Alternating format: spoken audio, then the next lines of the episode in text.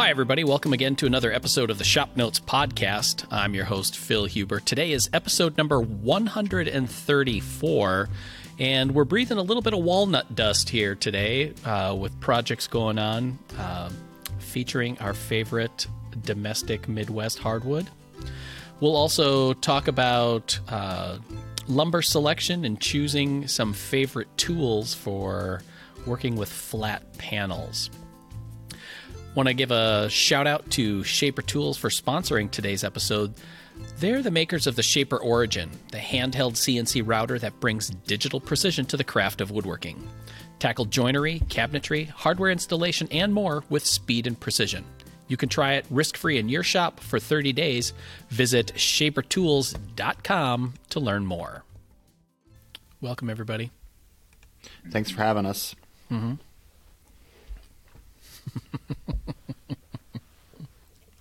I feel Logan like we're in the- all.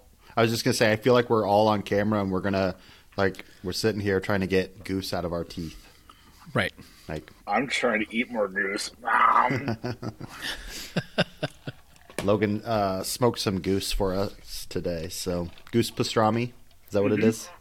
yep. So it's good. And it's delicious, yes.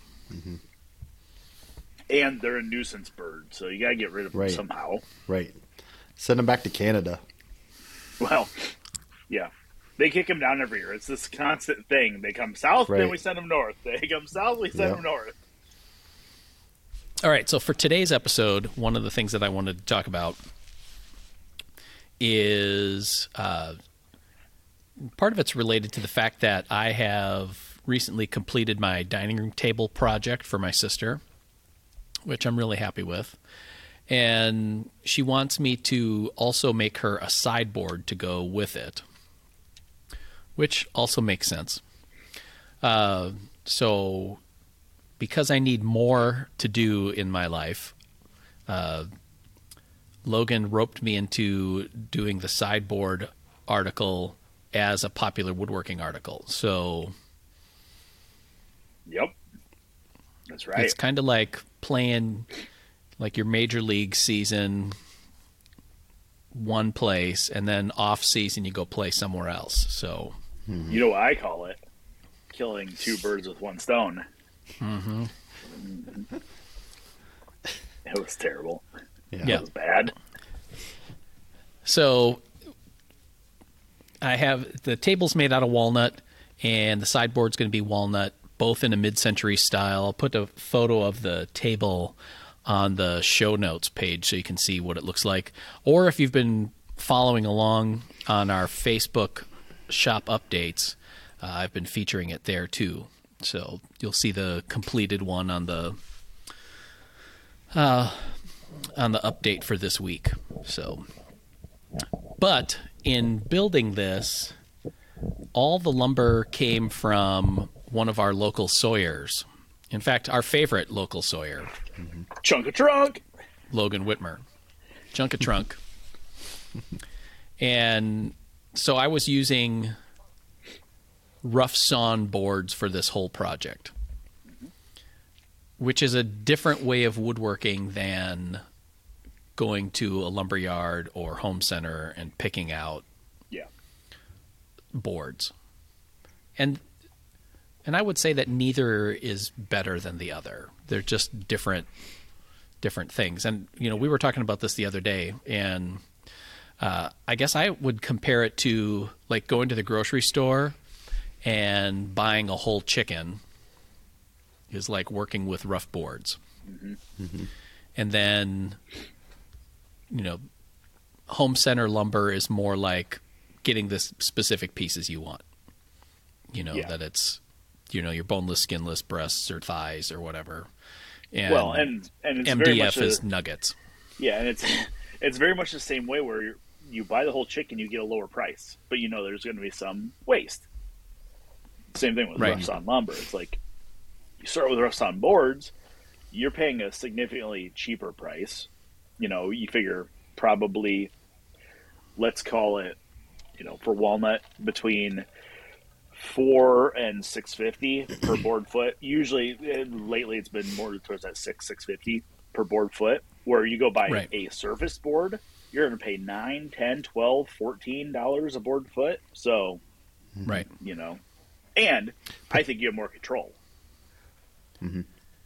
You do, and I think that there's just greater opportunity to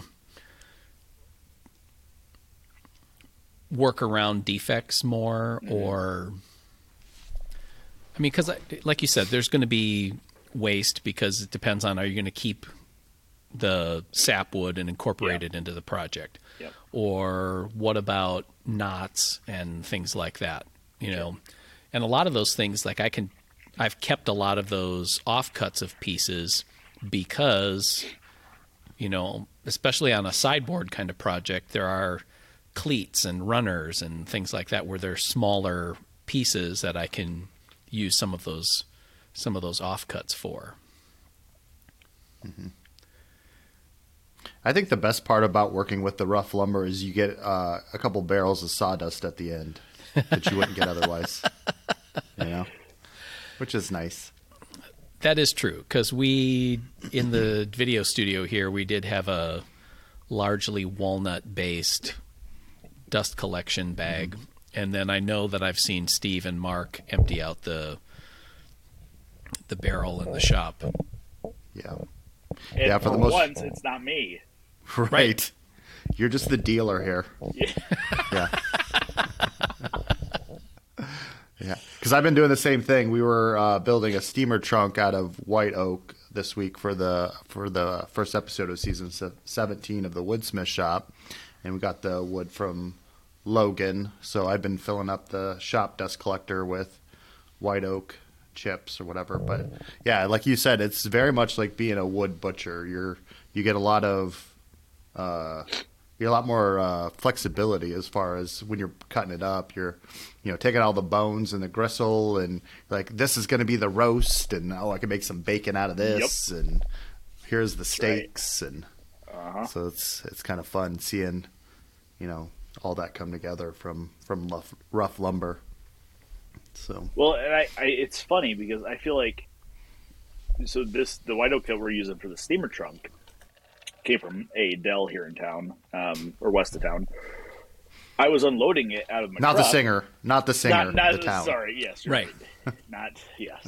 Uh, but I was unloading it on my truck, and with with rough sawn boards that have been air dried, they get that gray look to them, like they always Mm-hmm. do. And people are um, people in the know are like, yeah, whatever, that's just air dried lumber. That's what it is. But I get people coming out there like, oh, these look really rough. It's like, well, yeah, it's rough sawn lumber. Here, let me show you what it looks like if I take a hand plane to it and take a 30 second, not even a, a you know 64th of an inch off. Um, and then they're like, oh, okay. Uh, but it was interesting as I'm unloading this load because this load came from the kiln. In I had to get it in two truck bed fulls because it was there was too much for one pickup load. Um, and I was kind of setting boards off to the side. I was kind of picking the choice ones for this project because I knew we want a good quarter sawn, really bright ray flecks if we could get them. You know that that highly figured kind of craftsman style look. Um, and you can't see that on the face. I mean, maybe a little bit you can. You kind of get that shimmer of rays.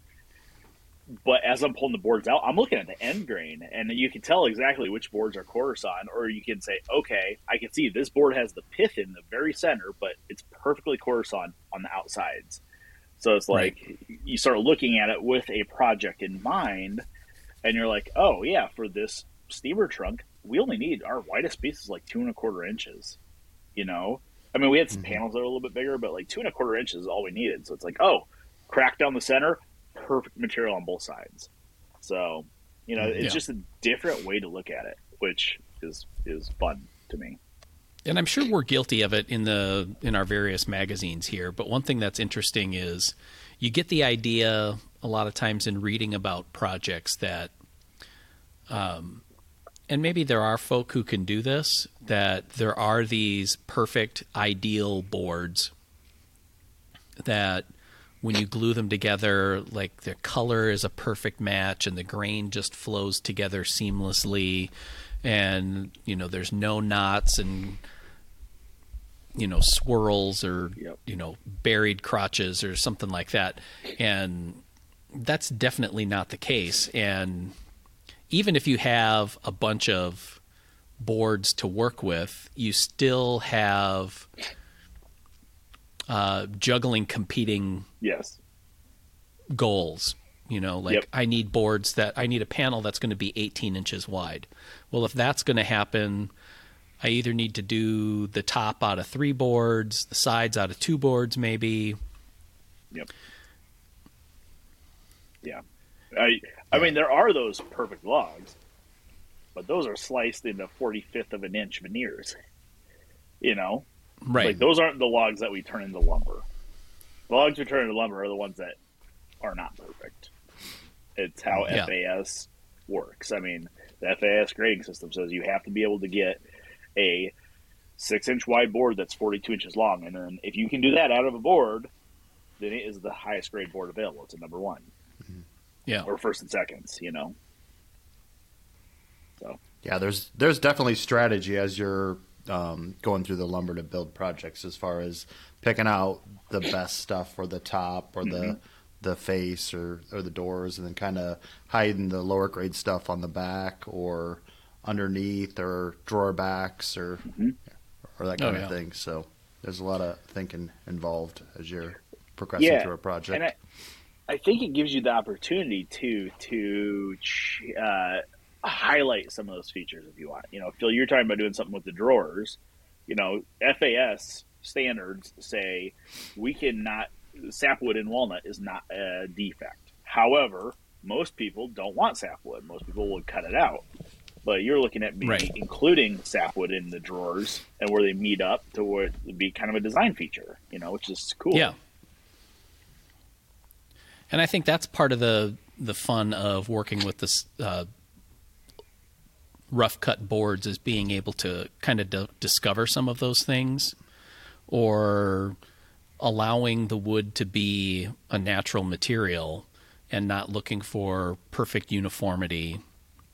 You know, um, and and and working with it. So like this sideboard is going to have two sliding doors. So the you know the length of it's going to be roughly divided into thirds. The middle section will have shelves and open, and then on the outer sides will be a bank of four drawers each, and those will be concealed by sliding doors.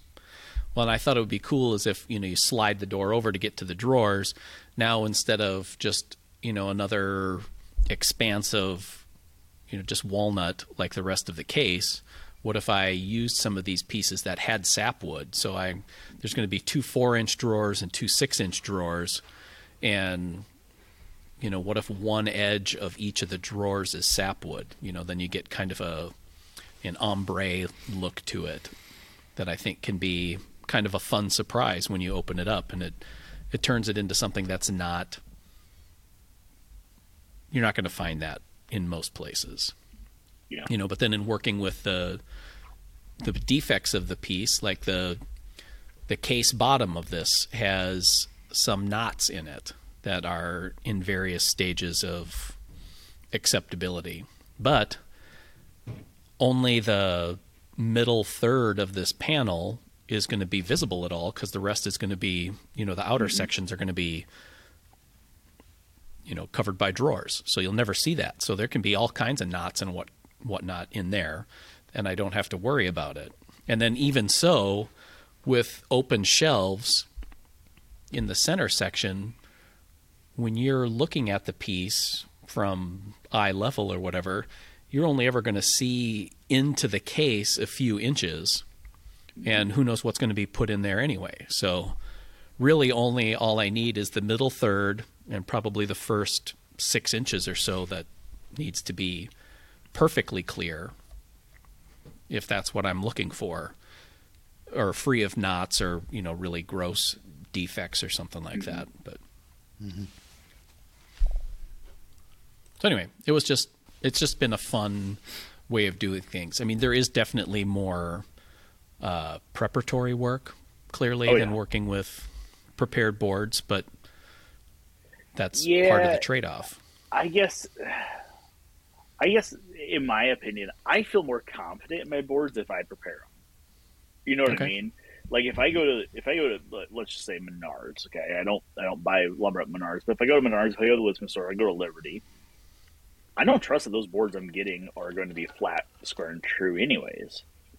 Mm-hmm. You know, so I'm going through a lot of the same steps, no matter what. It is a few more to you know take that extra eighth of an inch off the thickness at, at the planer or to break apart that board into sections or you know most of the time I, what you've been doing and what i have been doing um, is you go to the bandsaw or i've seen john doing that with the oak it's like you go to the bandsaw um, and that breaks apart pieces really quickly but mm-hmm. i don't think it's that much work to to do it and for the cost savings you know the cost savings right. is huge so it's yeah. like you're going to pay double for prepared boards versus rough sawn. So yeah. So anyway, it was just kind of fun to to do and you know exploring you know these one of the larger projects that I've done in a while and then having this many glued up panels that I've had to work with. So it's trying to deal with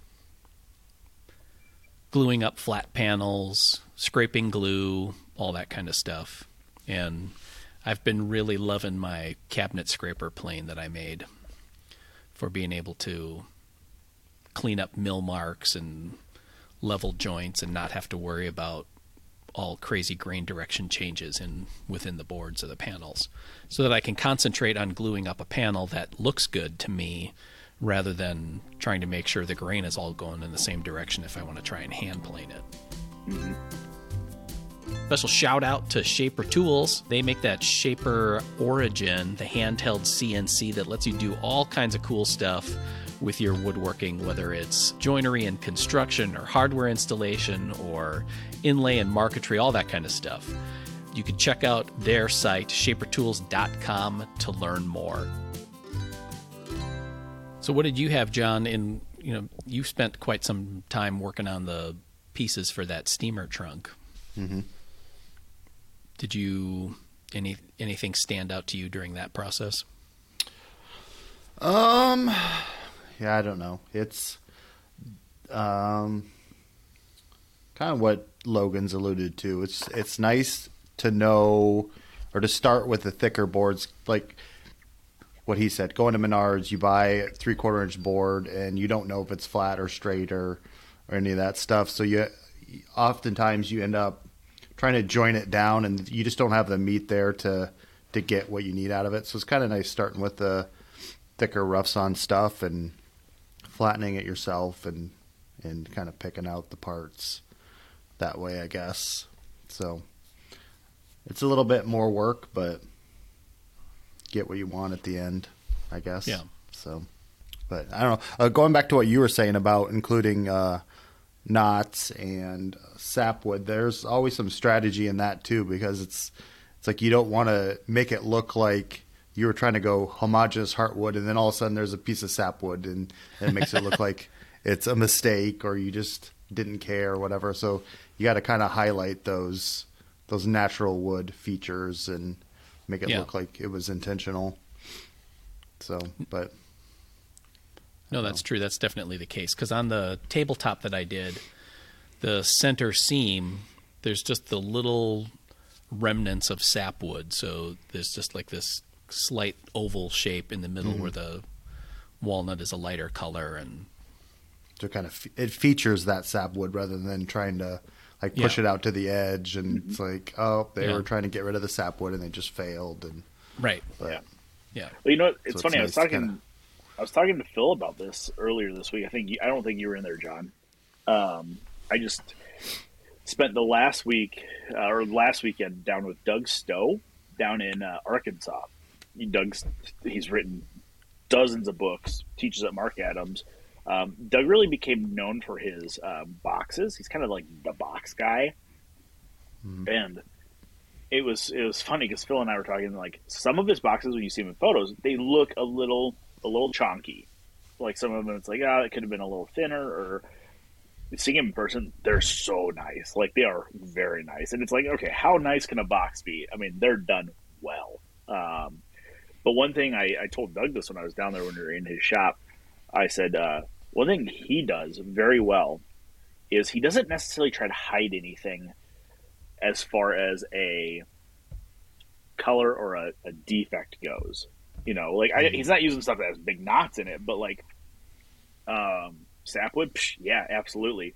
But what Doug has been doing is he'll pull that color of the sapwood into a different aspect of the of the box or the table or whatever it is. So, you know, if it's walnut and it has a light streak of sapwood, he may end up making the poles out of a maple or something that ties into that sapwood color.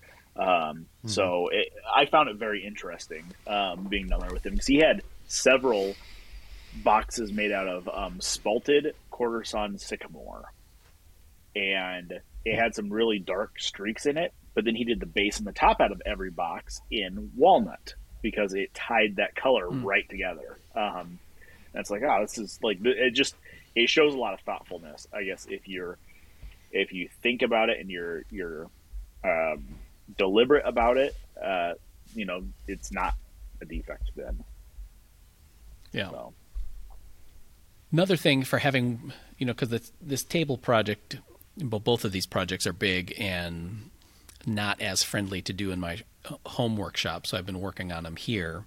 So I've been doing a lot of stuff going back and forth from the main production shop to in the studio here, depending on what the setup is or the tooling or whatever. And um, I've found myself doing developing different work habits than I do at home. And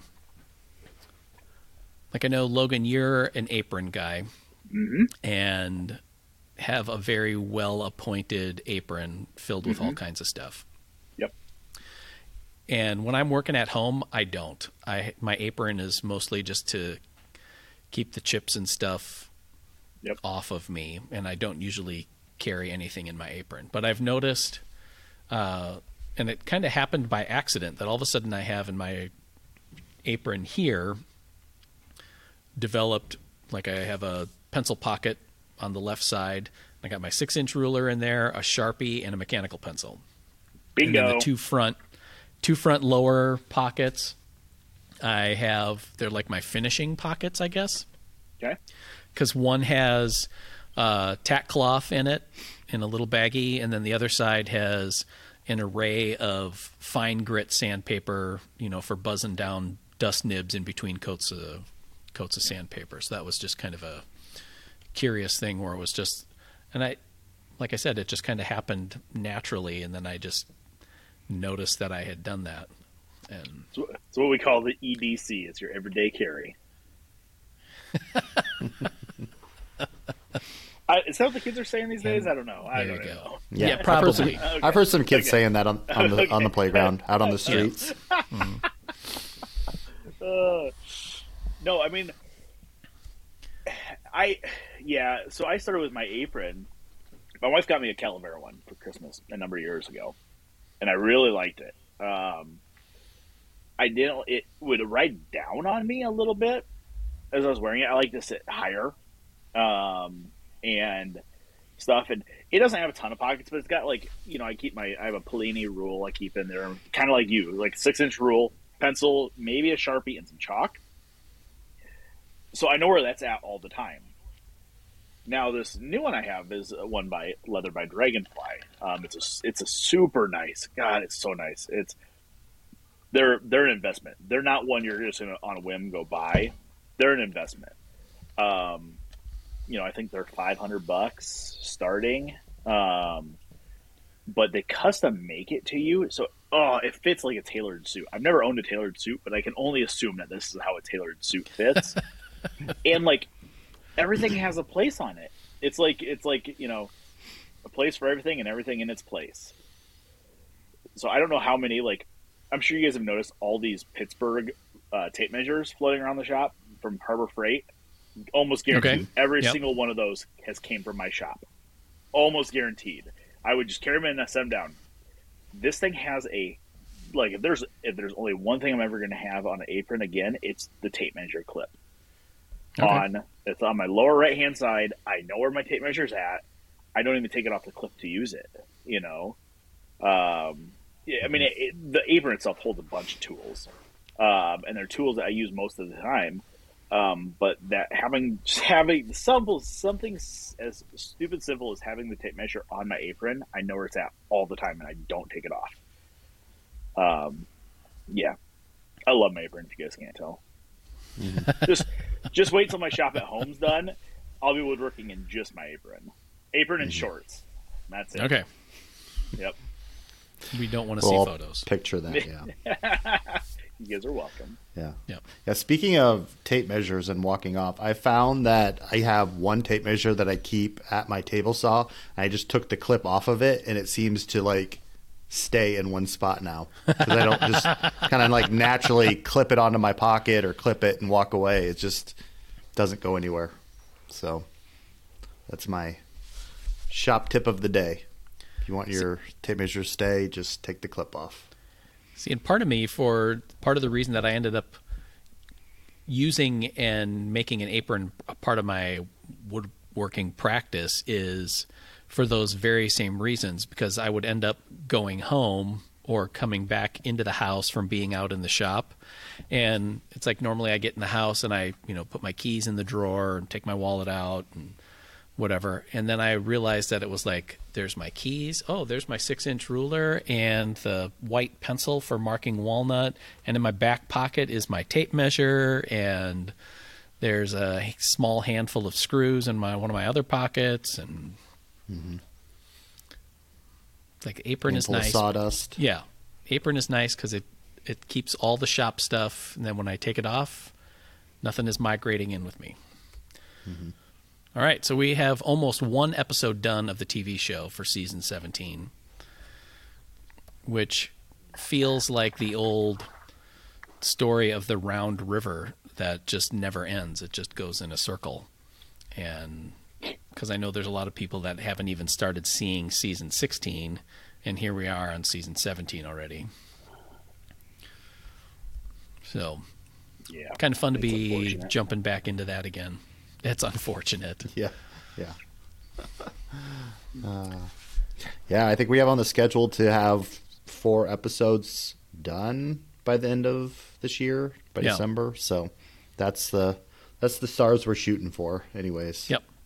That's what the think, the track Becky has us on. Every year, don't we? And then it's like, oh, mm-hmm. we have this magazine thing yeah. we have to get done too. So that right. was bump stuff. Oh. Right. Yeah, well, then you get a couple of vacations too, so. or illnesses or something like that, and then that yeah. can throw things out of whack. Yeah. But yeah, yeah, it's tough uh, this time of year because we have Thanksgiving that takes us, you know, out of the routine, and then Christmas, and so it's like get as much done as we can to to be ahead for right. January. Yep, and we're closing in on the relaunch, first relaunch issue of Shop Notes. That's been kind of fun to see those projects starting to come through now, and we have a lot of, uh, I think we have a lot of really cool things in this issue, and I'm excited to see it go out the door and see people's reactions to it. So, which people yeah. should be able to start subscribing to that soon. We've been working yes. on getting the subscription page up. So I know I've had people ask about it. It's like, well, yeah. just wait. Hold on. Hold on. It, mm-hmm. it turns out creating the content for the magazine might actually be the easiest part of it. and other than the fact that that's ongoing, whereas getting mm-hmm. this all the back end systems up and running, especially for a digital publication, not even for a print publication is would be largely the same, is kind of a whole whole nother animal. And thankfully, we have people that can take care of it and not us, because otherwise it would never get done. All right, there you go. That wraps up for another episode of the Shop Notes podcast. If you have any questions, comments, or smart remarks, I want to hear about them. You can send me an email, woodsmith at woodsmith.com. The podcast is also available on our YouTube channel, the Woodsmith YouTube channel. And you can leave comments and questions and discussion topics there as well. Special thanks to Shaper Tools maker of the Origin, that uh, kind of funky handheld CNC that does all kinds of stuff, whether it's cabinetry or hardware installation, inlay, joinery. Uh, all that and more. They have a special offer right now. You can have it in your shop risk free for 30 days. Just check it out at shapertools.com. We'll see you next week, everybody. Bye.